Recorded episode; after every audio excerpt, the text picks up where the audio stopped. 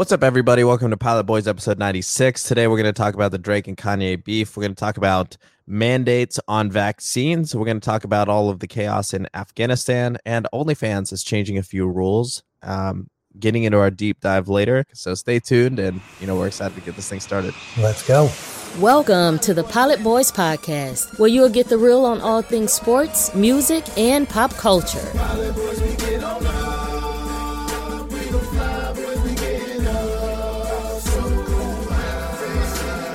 And here are your hosts, Vishwant and Partha.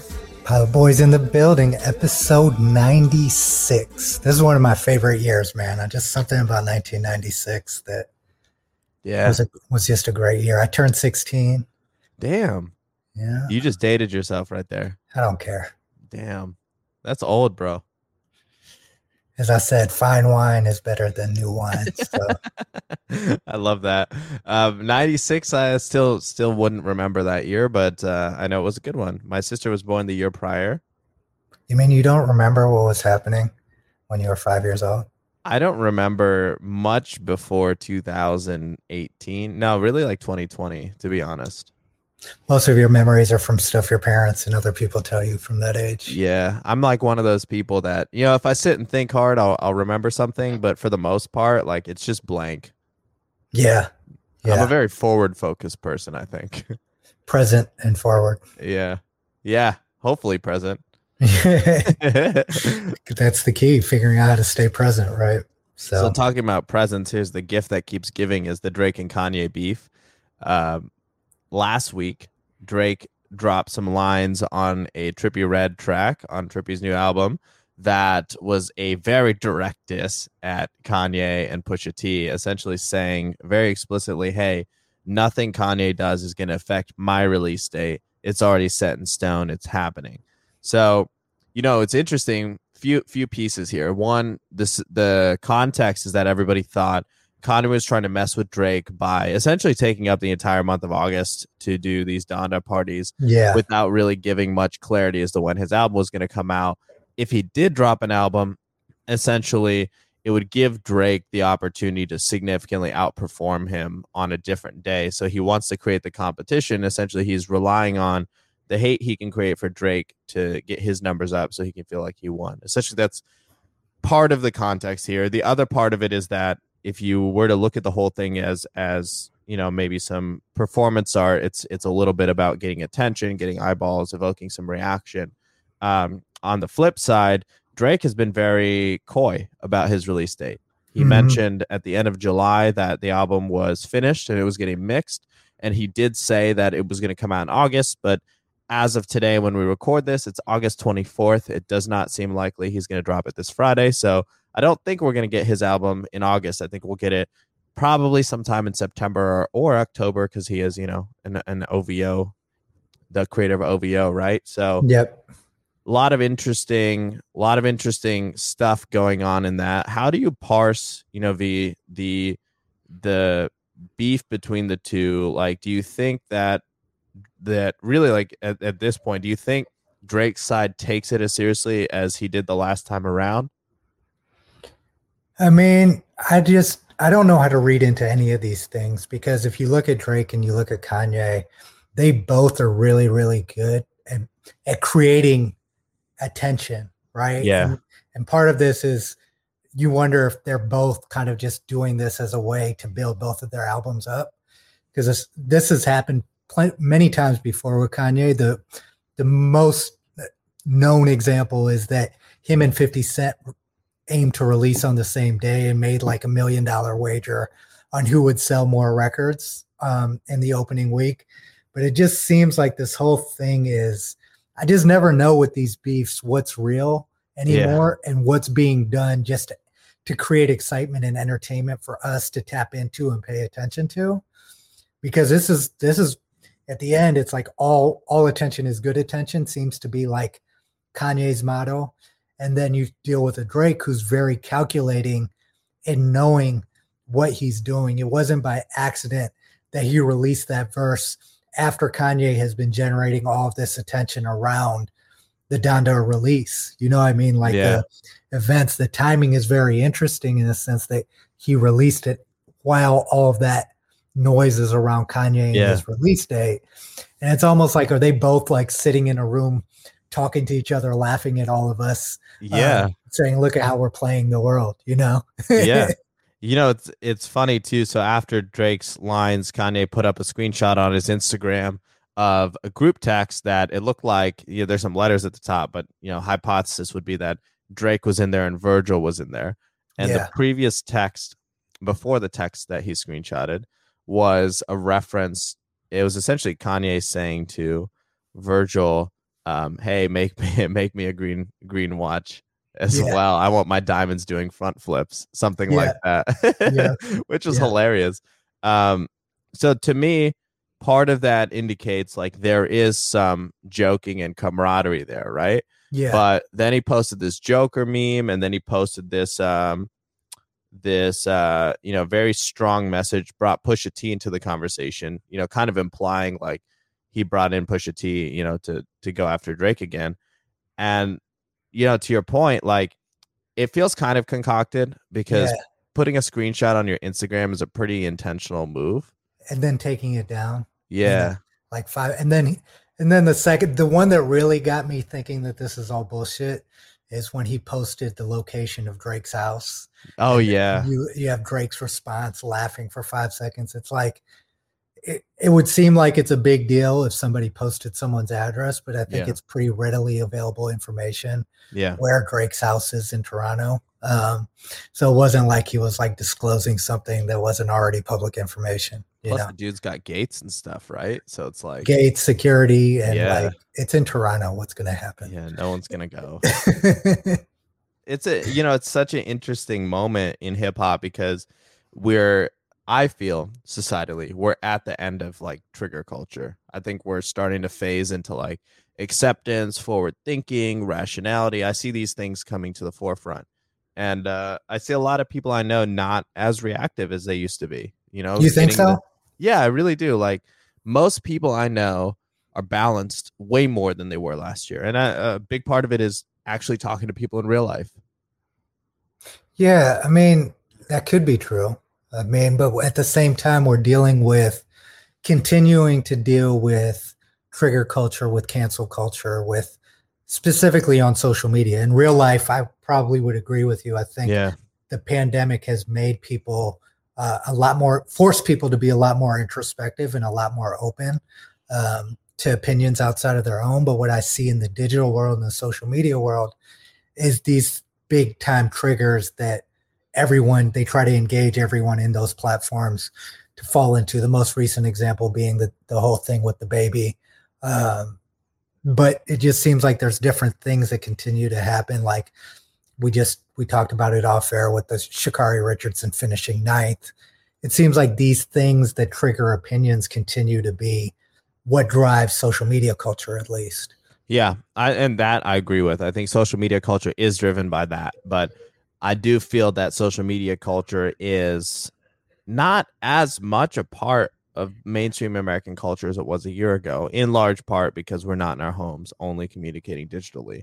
Yeah, You know, Yeah. it's like physical interactions increase empathy. They bring us closer together. And you know, for for anyone out there who does like to spend a lot of time on social, yeah, take a break. It's it's just not it's not real in there. no, it's not. Go on there, post what you need to do to Yeah. post.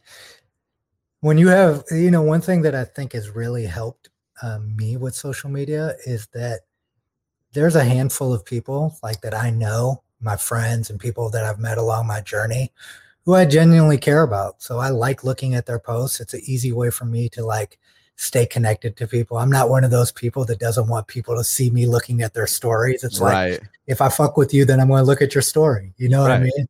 Um, it's not a social game for me. I think it's the same thing with read receipts. If Yeah. I read it, I'll let you know. If I don't Yeah. respond, that's also me letting you know. Yeah. Yeah. That's fine. You know, Well, the, the reason. I don't leave my read receipts on is because I'm I'm really bad sometimes. Like I'll read something and for, and know that I'm supposed to respond to it and not respond to it. So I'd rather it just makes it easier. So I know when I respond that people aren't going to be like this. This motherfucker responded to me four hours later. You know, four hours after we saw the message. yeah. That's fair. That's fair. But I never do it. I'm not doing it intent. If I see a message, I feel like I'm not one of those people. Oh, I need to wait an hour to respond. You know, it's Yeah. if I don't respond, it's really because I forgot Yeah. or my mind got got triggered by something else. You know, and I, I got distracted. You know. the thing with like all of these beefs too, right? Is like, you know, I'm legitimately a fan of both artists involved with the Drake and Kanye. So Yeah. it doesn't benefit me to see them argue. It's just like to me, it's just disappointing because I, I just want them to release their art and just continue being great at what they do. You know, I I think like as a fan, it's like kind of annoying at this phase to see this continue to continue to go, continue to be a thing. I think some people appreciate it, some people are intrigued by it, but it just feels like they're beating on the same drum that they've been beating on for a while and i'm ready for like a change in how we interact Well, the thing is, I completely understand it from Kanye's perspective, right? He's fighting for relevance still. Mhm. Um, he's done a lot of things to make a lot of people not really, a lot of people just don't tune in anymore to what he's doing or what crazy things he's doing anymore because it's just like this guy is clearly playing games and he's not dependable. He's broadcast opinions that it doesn't matter. like they're just generally like, okay, why the hell would somebody say some stuff like that? Like, Right. So he hasn't done himself any favors, and then his music has also become less relevant. Um, probably in the last, I, I don't really like a lot of the stuff that I've heard recently from him. me right. either yeah Um, and I think um, Drake, on the other hand, is still very anything he releases musically. He does he can lead with the music. yeah So I don't understand why how he continues to benefit from a beef with Kanye. You know what I mean? Like Yeah. from that perspective, I completely understand how Kanye benefits from having a beef with Drake, but I don't 100%. understand the other the other side of that coin. and I was talking with uh, Nafis and, and Nev about this the other night, and uh, actually last night. And uh, something I didn't know is that Kanye has been spending a lot of time studying performance artists in New York. So a lot of his inspiration and recent focus artistically has been on performance art, essentially like putting yourself in weird situations or doing things to get people to react in different ways. Mhm. So if you were to observe this whole beef through a performance art lens, then it's understandable that he's trying to make a statement and like that could be a different means of artistic expression for him than what he's done musically and fashion wise up until now. But I think from my lens as an individual, and you know, you could argue because I feel a way that it is working, it's good art because it's making me feel something yeah. but uh and you know I'll, I'll yield that but at the end of the day like that's great that it exists but i don't go to kanye's instagram i don't i don't even know if i follow him or not but i don't care because the stuff is so like exhausting to tune into. And i understand i could if you give full benefit of the doubt here and say he's trying to make a brilliant statement that's great but like at what cost are you making that statement? Like as a role model in society as an influential person in society is it really worth it to soak the flames like this just to stay relevant and just to get attention? Or you know is a eh, like i'm a big fan of a graceful exit like what john mayer has done musically is Mhm. very respectable in my opinion because he continues to make great art. His tiktok is huge because he's very authentic on there and that's how he maintains his relevance is just learning the new language of the time. But he as an individual continues to grow get better and that's inspiring to me to watch. Um, but when i watch somebody like antagonize others for the sake of reaction it's to me it's a negative for society Yeah, it's a negative for society and it's a negative for society's perception. Not that you're supposed to care so much about what people think of you, but if you are an artist of the caliber of Kanye who has provided so much artistically, specifically in music to the world, he's one of the greatest artists of this era. yeah To create these type of distractions, they have nothing to do with your art, just to just to create a create a reaction it just seems like it's going it's it's what's causing it's caused issues he might think he's winning and he Yeah. might be winning financially but as a person, I don't know how he's reconciling this by him when he's by himself. Like if everything is done with through a calculative lens, like you're calculating what why you're doing things and you're not leading with authenticity, you lose yourself, right? Absolutely like, agree. Who is Kanye West? Who are we? Like the authenticity element is gone in his and the that's identity why, as well. Yeah, and that's why I think he's losing relevance. You Yeah. know, he, Yeah. he's not as relevant as he used to be. He may not see that because he's a narcissistic person, but you know, and I also see the vision of where he's going with these these shows um, for Donda. It's it's business, right? He wants a situation where people embrace, like it's the same thing with the church thing. It's all mm-hmm. a lens for him to sell whatever he's trying to sell to people. Like the whole church performance thing was about selling church clothes Yes, w- correct. and and the same thing with this it's a way for him to lead with his Yeezy merchandise and all of that stuff so but i'm just not a fan like i understand being smart and being calculating Yeah. but i don't like the idea of being calculating and being inauthentic and only doing the calculations and not caring how it how it reflects on who you feel you are and who, how society feels feels about you i'm not a fan of that Yeah, I totally agree. I mean, I think that's that's a super well stated point. I think it brings up the question like there's value in all art, but when you are doing things in a way that they hurt society and create profit, is it something that we should care about? no Yeah, The- I don't the- think the- so either. the larger question is why do we care? Why Yeah. is why do despite how people feel about Kanye, why is his I still don't fully understand why his line is as successful as it is. I think that's a really great point. I mean, I'm not sure. I'm not sure I necessarily understand it either. I think there's some things he makes that I think are really great. Like, I'm a big fan of the Yeezy Croc. You know what Yeah. I mean? I think it's fucking dope, right? And it's like we know from being in the industry, it's not Kanye doing any of his art. It's Yeah. him finding good artists and then And paying taking people. credit. yeah. yeah. Same thing that Virgil is often, you know, disliked for, you know? Yeah. He's essentially a creative director, Right. you know, but he's not Virgil isn't designing any of this stuff. No, not at all. So, you know, at the end of the day, like it's great to see people like try and make artistic statements, but at the same time, it's also like, especially with Kanye, I would I would wager to say it's whack. Yeah, it is. It Yeah, is. that's a that's a bold procla- proclamation from me, but you know, I feel I feel honest about it, man. Yeah. Yeah. Um, moving things forward into something else societal, forced vaccinations may be coming as a result of the Pfizer vaccine being cleared by the FDA. Um, this is an interesting situation because the people who would be forced to take the vaccine are medical professionals. And I believe this would be the first time in American history that you would be forced to take a vaccine. Yeah. How do you feel about this?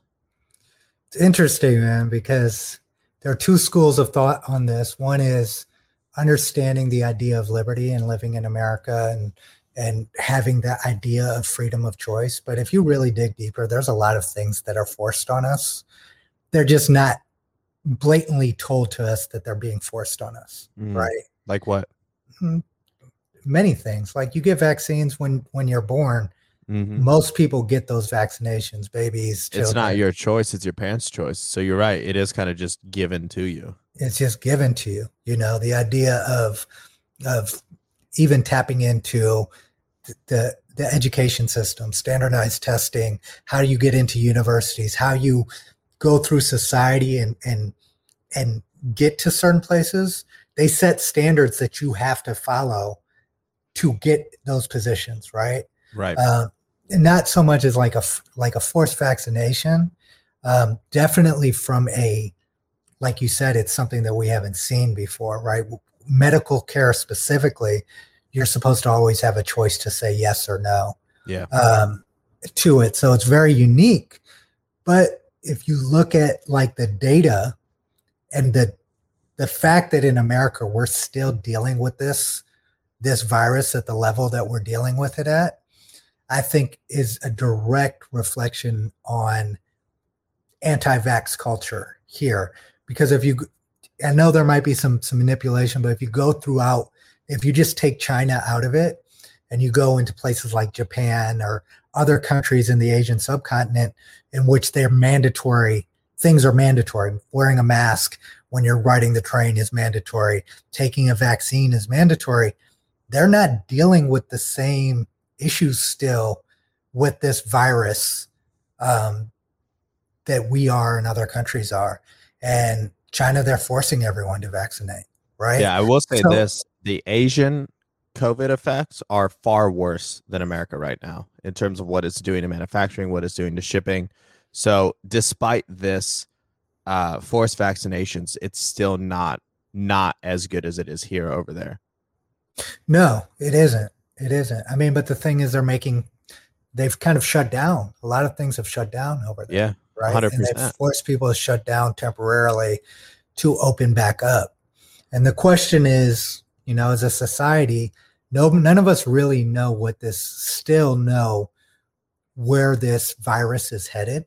But what we do know about viruses is that they fight to survive. And we as a society just have to kind of decide, do a cost benefit analysis for thinking beyond our own individual opinions and perspectives and saying, okay, I may not agree with this whole vaccine thing, but if it opens our country back up, it, it allows us to go back to normal, then that's the reason I took the vaccine. You know what I mean? It's like I don't I don't I don't really like taking medications for yeah. a lot of things, but I took the vaccine because I looked at it as something beyond me. You know? Yeah. And and that's that's kind of where it's it's unfortunate that we have to force people to do this and pay them a hundred dollars but if that's what needs to be done for us to get back to normal um then i'm for it i don't know where you stand on it you know i um i think that you know personally um I took the vaccine, but it wasn't for anyone else. It was for my own convenience. It was so that I could go watch sporting events or travel or do the things I wanted to do. Um, I think from a government standpoint, when you get into the practice of regulating health, it's a slippery slope in terms of power dynamics from the government yeah. and the responsibility of the government to protect the freedom of the people, especially in a democracy. And in this situation, I believe that America is currently the most free country on earth. Mm-hmm.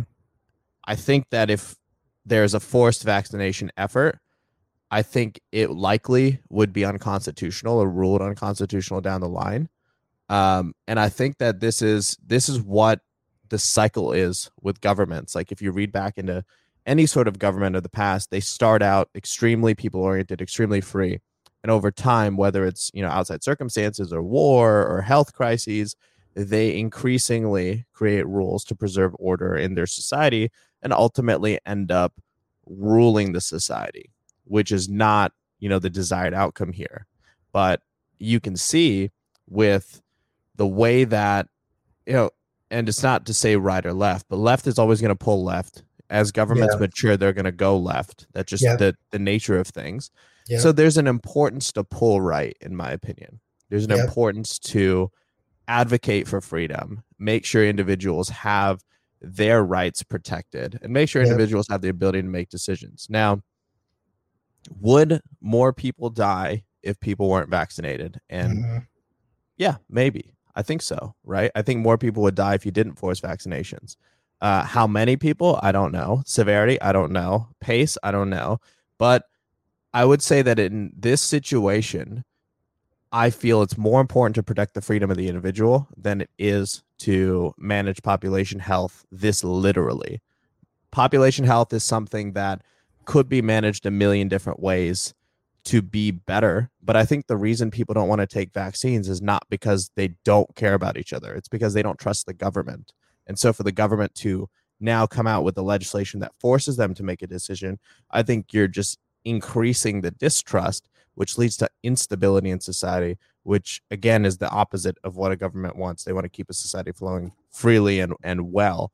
So, you know, in my eyes, I think you can make a case for why forced vaccinations are good to eradicate the disease, but it's at what cost to how our democracy runs, is my question.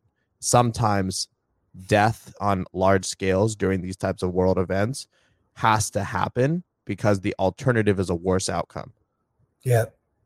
I, I think what you're saying about America it may be true. Like, I don't think it's the freest place on earth. They give us the perception and it's branded very well. But if you look throughout history, like of our history, there's most of many things have happened and been forced on us as citizens involuntarily, including the draft.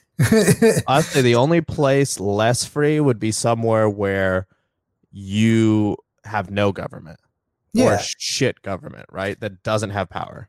The the kind of the issue this pandemic is kind of exposed both the flaws of government and showcase like how much they are just about maintaining power amongst a small number of people but it's also showcasing how much citizens want to talk about their independence and freedom but when push comes to shove how much they want to look to the government to save them and be dependent on them if you look at the PPE loans you look at everything that happened as a result of the government yes it's taxpayer money. We're paying into some of these things. But it's almost like there's this weird dynamic in America where everybody wants to be free until it actually costs something. Yeah. And and that's kind of like the weird dynamic. I'm not commenting right or wrong, but that's what I've observed in our country and what I'm seeing is that I just feel like there's a lot of hypocrisy. Yeah, I think to, to, your point, it's a it's a great point. Freedom comes with responsibility. Mm-hmm. If you're not able to be personally responsible for yourself, then your freedom is limited in terms of you know what you can do and you know that's that's the other side is if you get if you take away the government entirely you get a society where people aren't protected from risk as much uh-huh. as they would like to be to your point exactly um i i think this is just one of those unique cases where it feels like a line you know, it feels like a line in the sand to me. Like if the real problem is not about whether people should or should not take a vaccine. The real problem is that nobody trusts the government. If I'm the government, that's the problem I need to solve. I don't need to force people to take a vaccine. That's just going to exacerbate things and create a less stable society. Like the way to solve this problem is to sit down and be honest with people and explain, yeah, okay, here's what's going on. Here's what you here's what you need to know and you make your decision. And we as a government are going to support you, our citizens, and whatever decision you make. Here's as many facts as we can put in front of you. And so be it, right? If it's a regulation on if you're not vaccinated, you know, you have to wear a mask, that's fine. I don't think anyone has a problem with having to prove they're vaccinated or not vaccinated or wearing a mask, especially if that's enforced and, and tracked when you're going into, you know, things like sporting events, right? I don't think anyone has a problem with that. Yep. But, and I think I think yeah. that's the thing. The government has failed at many levels here, right? Like when the CDC relaxed the guidelines, why did not because everybody just wants people back in the doors. And it's like how are you going to verify if people were going to be vaccinated? They're not forcing no establishment is forcing people to to to establish their vaccination status. I haven't been yeah. to one place yet all the places I've traveled, all the places I've been, not one place has asked me, um, prove that you're you're not vac- that you're vaccinated. You I had to mean? at an NBA game. That's the only time I had to. Okay. But yeah, and I, I agree. Like if so, if, that's a failure in government of not enforcing because that's a way without mandate. Like you, to your point, without mandating and saying you have to take the vaccine, restrict what people can do when they're not vaccinated and that's how you win this argument not telling people yep. hey you you have to take this shot that's going to make people not trust you 100%. and the other unique issue that government's having that they didn't have 20 years ago is that they're not the only people people are listening to for information yep. like i'm not going to like the surgeon general released like a video i watched it but how many people are tuning into what the surgeon general has to say about COVID anymore, even Yeah, though that's well, who we should be tuning in. I'll tell you frankly, if I listen to physicians, the chances are if they're a government physician or if they've been part of an institutional organization for most of their career, they're pretty shitty at their jobs. They Mhm. don't think outside the box. They think very systematically. So I don't listen to the Surgeon General. I don't listen to Dr. Fauci. I don't listen to a single politician or government figure about anything because I don't believe that they actually know what they're talking about. Because I've met a lot of these people and they're not that smart. You know what I mean? Like that's my beef with the whole situation. If I were to put it all out there, is that I don't feel that our government has intelligent people in it. I think Well- it has systematic thinkers who are trained to be part of a machine. I think you hit the nail on the head. I do not underestimate the intelligence of these people, but what I think happens is that, like you said, they buy into a system. Yeah. You know, where And they're a way and a way of thinking and making decisions. to actually become the Surgeon General. You don't. It's not who's the best doctor in America. It's Right. the person who knows how to play politics the best. Hundred percent. but at the end of but you know i also think there is an issue here where you know i do trust scientists i do trust medical doctors that i know personally that aren't part of the machine because they're educated on certain things in a deeper way than i am like even how vaccines work how the the human body works you know um I, I think that that by the way fundamentally true right? Like everybody should have a strong understanding of the science here. But i think the discrepancy happens when one doctor says this is the worst thing in the world. You need to wear a mask. Everyone's going to die. And then somebody else says no this thing is not bad at all. You guys need to chill. Like i hear two completely opposing opinions from physicians who are equally qualified to make that statement that's part of the problem here. There's no data tracking on this virus. There's no clarity. Like there's a lot in the numbers that's not accounted for and there's no degree of nuance to which we assess it. And to me anytime there's a lack of nuance and people try to frame something as black and white it conveys a lack of understanding of what we're talking about. There's no filter to your point there's no filter for information anymore. There was a credibility aspect that i think a society self-checked on right? Yeah. doctors did not were very they did not disclose their opinions. They gave the options yep. right? Now doctors give opinions and Yep. that's what we hear is their opinion their biased opinion based on their own individual thought process. Anybody who's in science knows that everything is bigger than an individual right? This thing is massive and large and the same thing with journalism i think also the filter on journalism where you had to two two you had to verify your your data with two independent sources. None of that is happening. So there's no filter for information. People are digesting what they want to digest and nobody none of us knows what's true or not.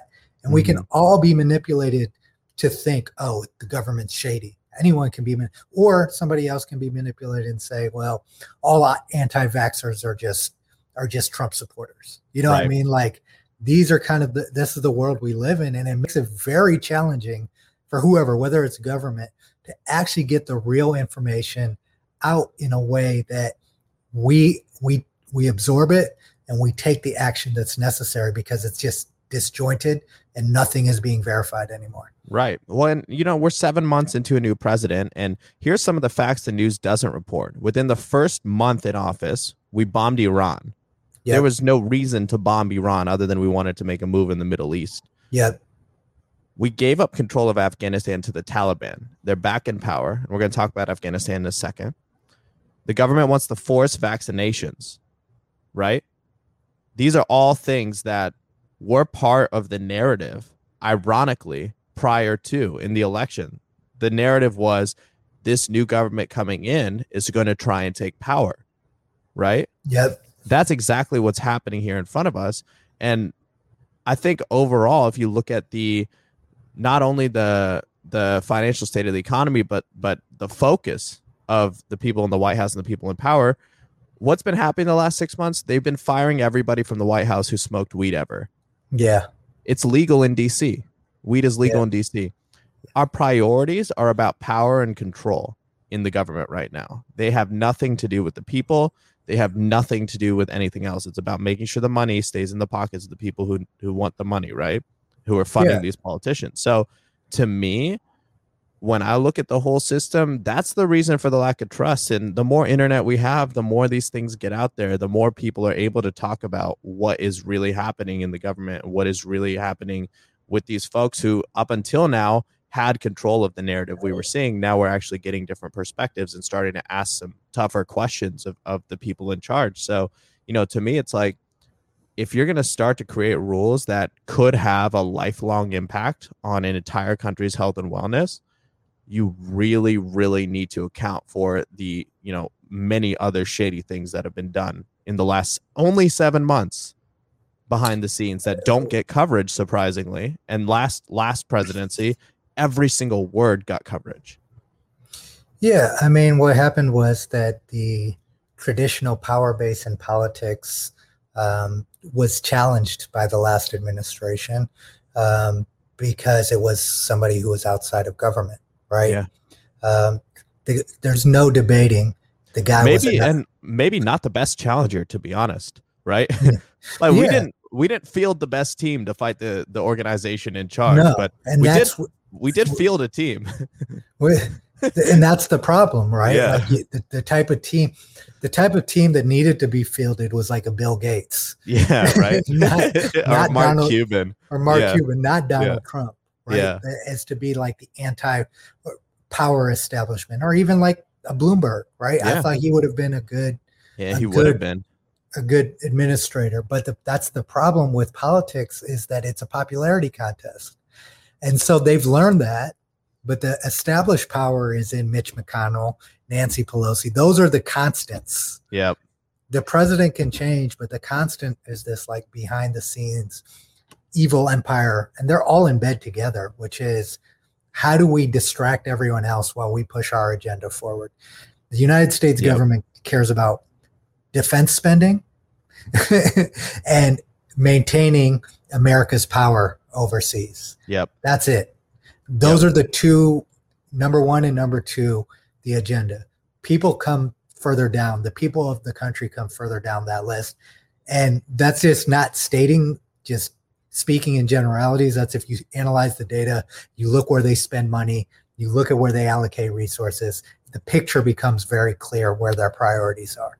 Right. Um, with that said, though, as the people, we have to ask ourselves the question of is this disease real?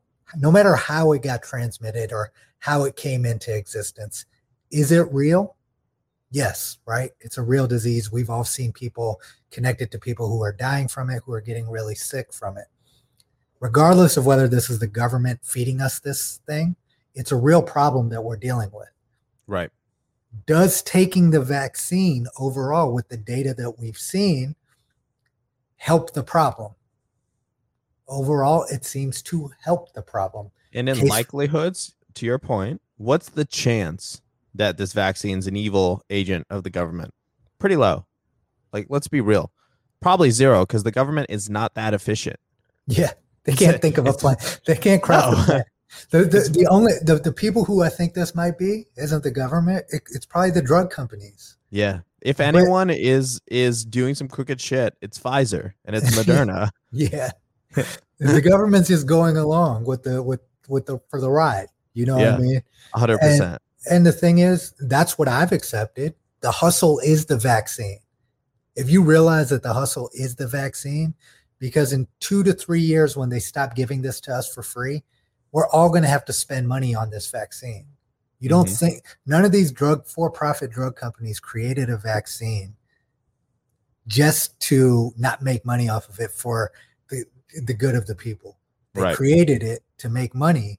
They're going to give it to us for free but then later on they're going to make us pay for it and i'm willing to pay that price because i i look at the trade-off of normalcy yeah. of, of, life yeah and and that's how i think we need to as a society look at this thing versus oh the government is trying to feed us some sort of poison pill they're not no they are incentivized for things to get back to normal so that they can generate more tax revenue, so that they can have more businesses opening, they can have more people spending money and paying taxes to feed whatever the machine that they need to be fed is. Right. Right. And also I'll say this too. I mean, the vaccine, especially year after year, I think I think it resembles more of a flu shot, right?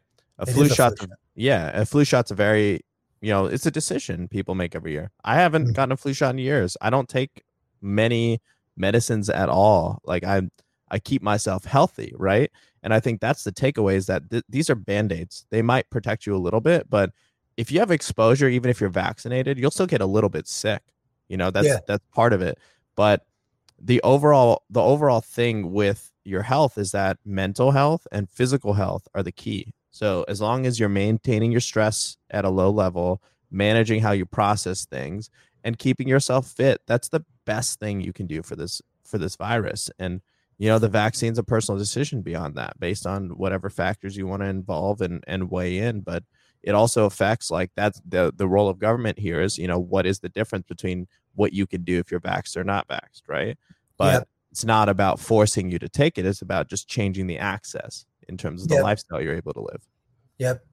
And as a society, we need to ask ourselves the hard questions of ourselves, right? Like you said, the, the reason that we need vaccines, we need all these drugs is because we are we live in a society where as people we don't take care of ourselves. Right. We don't take care of our mental health. We don't take care of our physical health.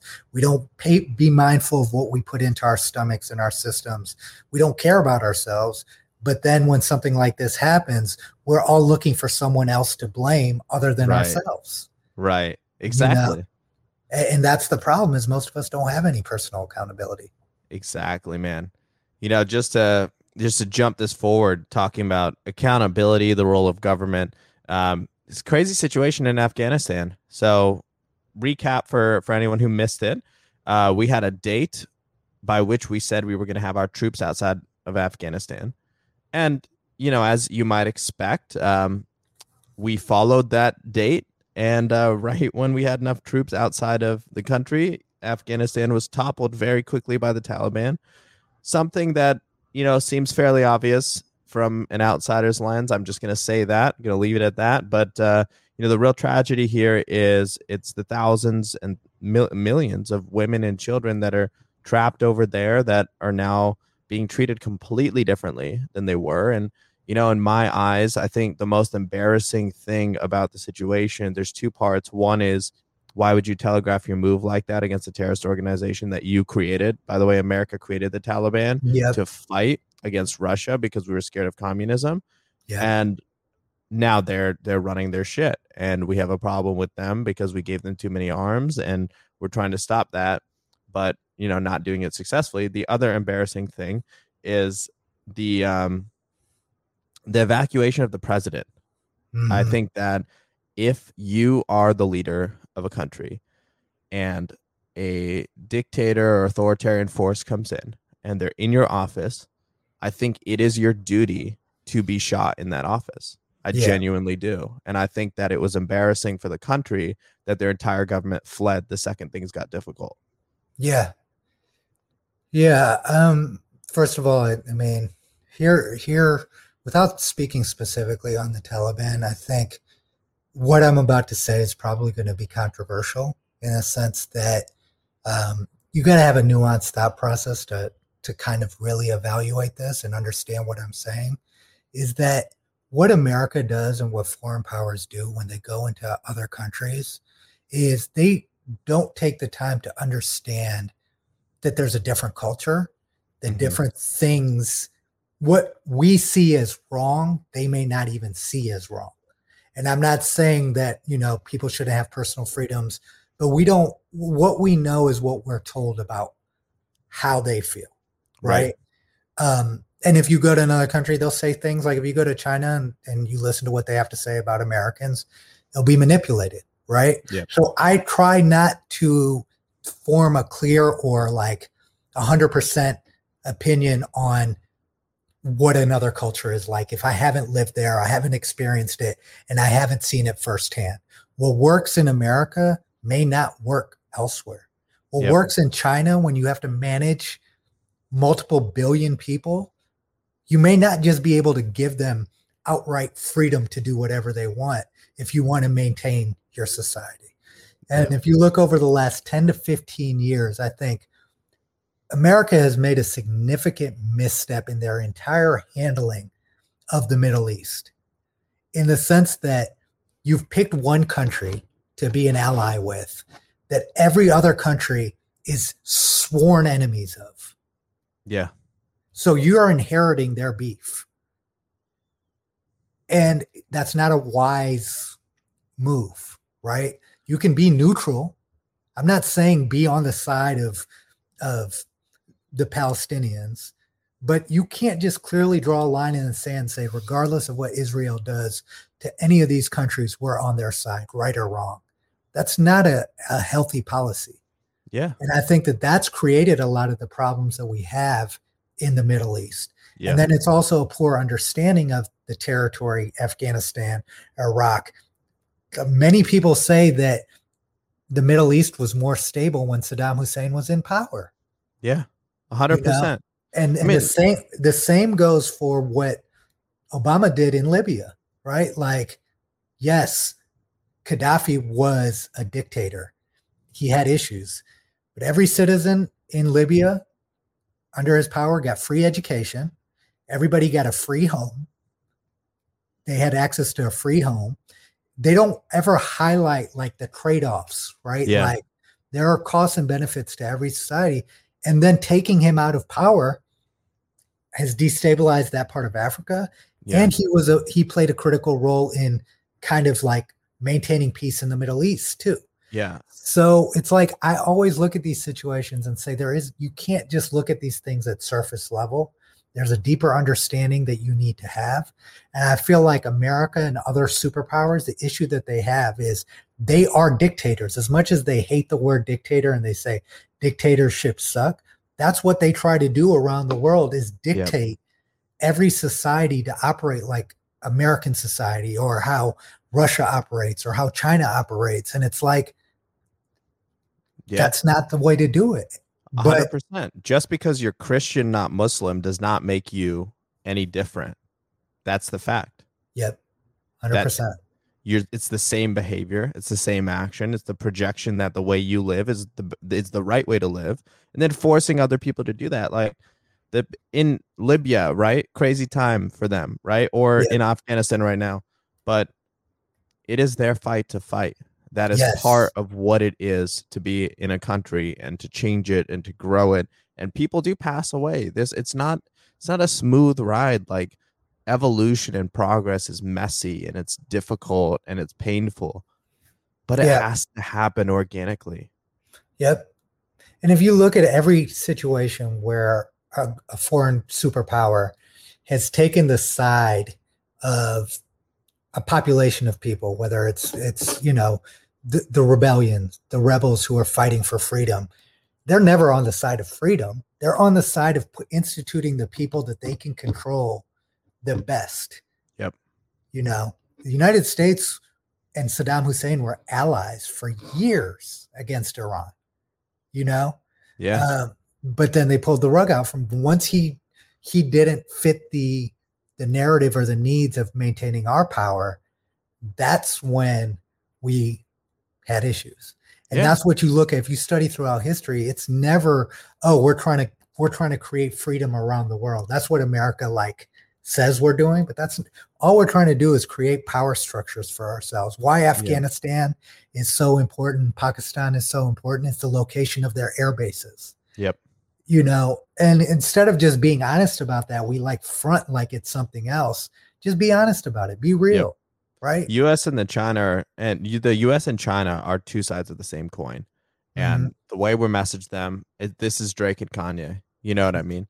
Republicans, Democrats, Republicans, Democrats. That's Drake and Kanye, right? yeah, it is. Vaxing, anti-vaxing, Drake and Kanye. It's all bullshit. It's all noise. It's all performance art. Nobody's addressing the reality, which is let's just live and be happy and take care of our families and our friends and ourselves, right?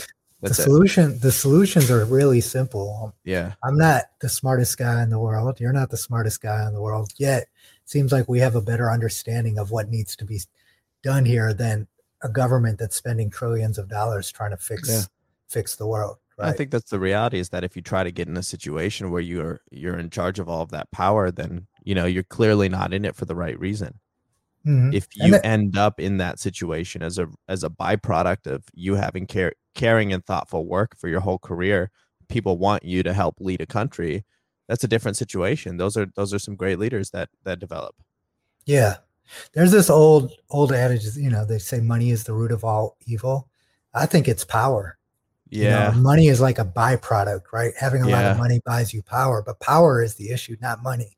i agree It's like when you give people unchecked power, that's when they lose track of like right and wrong and a moral mm-hmm. compass that they need to have to Yep.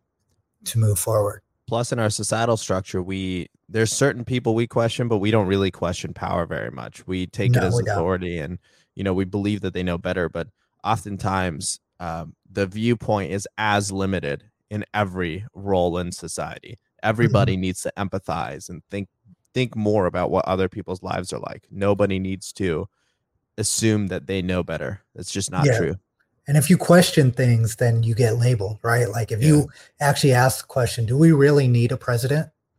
If you ask that question, then you're an anarchist. And what does anar when when you get labeled an anarchist, wh- wh- what are you labeled? It's got a negative connotation to it, right? Yep.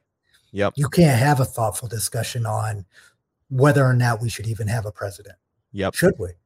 yep All the, 100% all the resources that are allocated to that one position, that one person, is that necessary or should we have a different system where one person doesn't hold all that power? here's my my idea i want to pitch to our listeners for a better government. It's a voting system where you rank is rank right? Rank choice. You mm-hmm. rank your candidates. If your first candidate doesn't have enough votes to win your vote moves to your second and so on and so mm-hmm. forth right? It allows third party candidates and minority candidates to have an actual vote where people won't Yeah. believe that their vote doesn't count because it'll always count in that context. It's an easy implementation, but we'll never see it as long as the current power structure is what it is because it threatens it. Yep. That's why nothing gets solved. It's because it's all about maintaining the power structures that have existed in society for hundreds, hundreds of years. Yep. Right. Like, Absolutely. So, in other news, you know, this is the this is the fun headline. Um, OnlyFans is now prohibiting sexually explicit content. They're not prohibiting nudity, just basically porn. yeah. It's funny I didn't- because, dude, oh, what like, who cares? Uh, first of all, I didn't. I thought OnlyFans was just a porn site. I didn't know that there is. Is there other content on there? Like that's that's how crazy this is. When they said they're banning sexually explicit content, that's what I thought it was. When I think of OnlyFans, I think of Pornhub, right? Yeah. Like it's it's Same same bucket. It's the same same bucket. So what are they going to be? What are people subscribing to now? Like what else? Do people sell anything else on OnlyFans? You know, I mean, I guess you can get nude nude photos of your favorite favorite person that you follow on Instagram, right? But like, it just it is just bizarre. You know, it's a bizarre move. I mean, cool for OnlyFans, I guess, but I honestly have no idea where they're headed. I can tell you this because I I have spoken to a couple executives at OnlyFans. Um, they are moving in a commerce direction.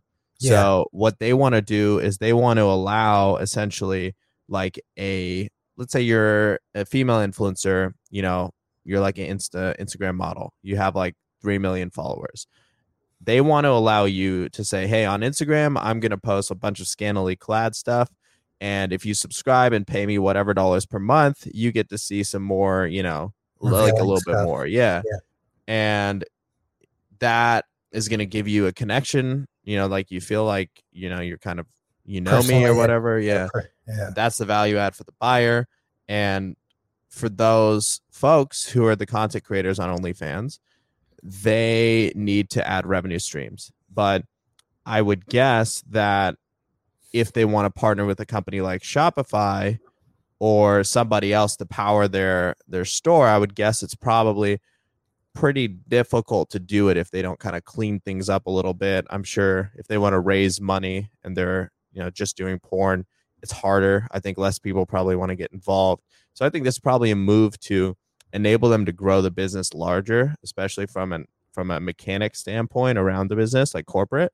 Um, but it, it's a super random and and weird decision, super weird headline, and you know we'll we'll see how the site evolves. I do know they're a pretty pretty well run company. They're they're pretty thoughtful folks over there, so we'll see kind of how it pans out. But it was such a boom last year. We'll see if if people continue to stay engaged once you take away the the porn. Yeah, I mean the, the concept of of of OnlyFans isn't any the business model isn't anything particularly novel, right? It's like subscription based services, digital services have been around forever, you know. Um, but it's going to be interesting. I also think there is a powerful opportunity, right, for if it was done differently and it didn't already have the, I guess, stigma attached to it that's very clear now. It could have been a cool place for like an artist to release exclusive music. And I know some artists have done it. It hasn't been as it doesn't get the same notoriety or attention. Yeah. But you can't, the problem that they're facing is they led with and embraced how big porn culture is on the internet. It is the Right. number one driver of consumption. They figured out a way to monetize that. Now they're going to pull away from that monetization and say, hey, we're not doing that anymore.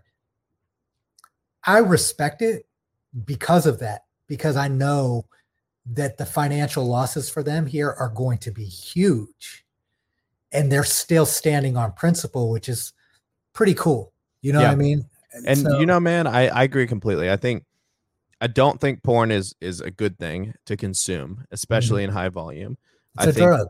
It's a it's absolutely a drug. Mm-hmm. And you know, if it's not porn, it's drinking. You know, there's Yeah. always going to be something else. So it's not like it changes the state of the people who would consume it.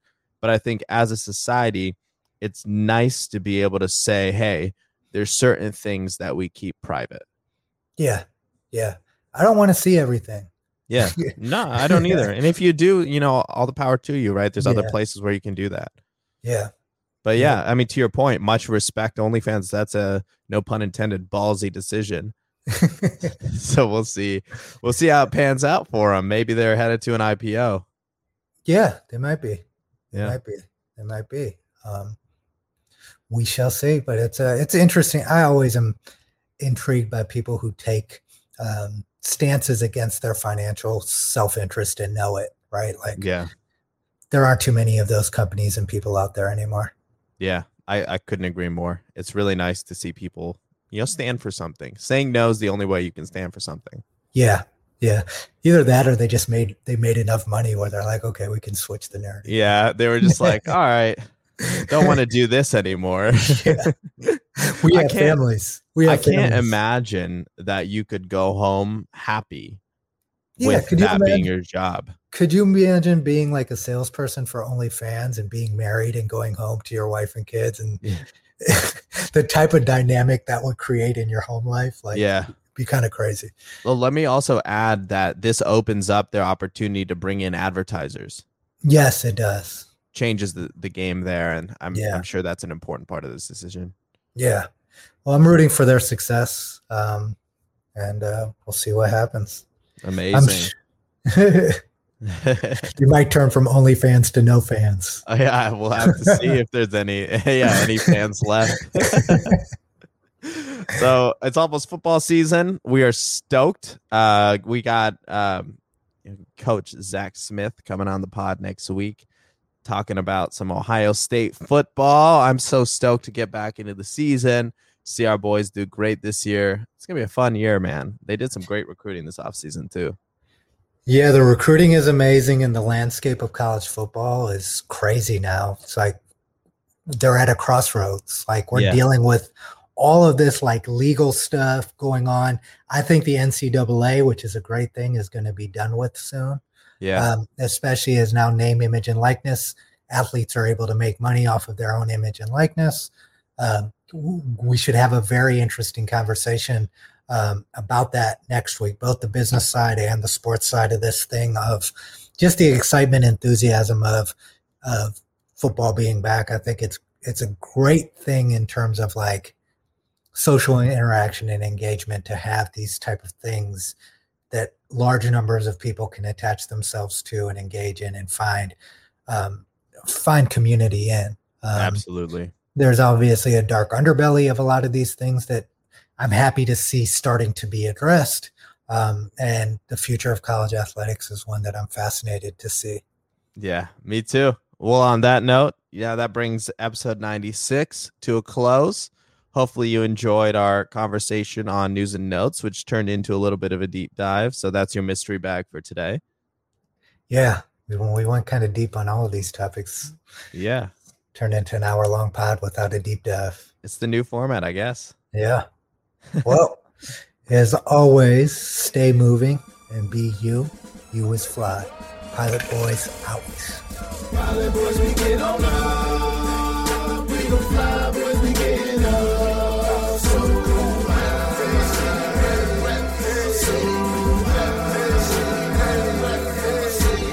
Pilot Boys, we get on up.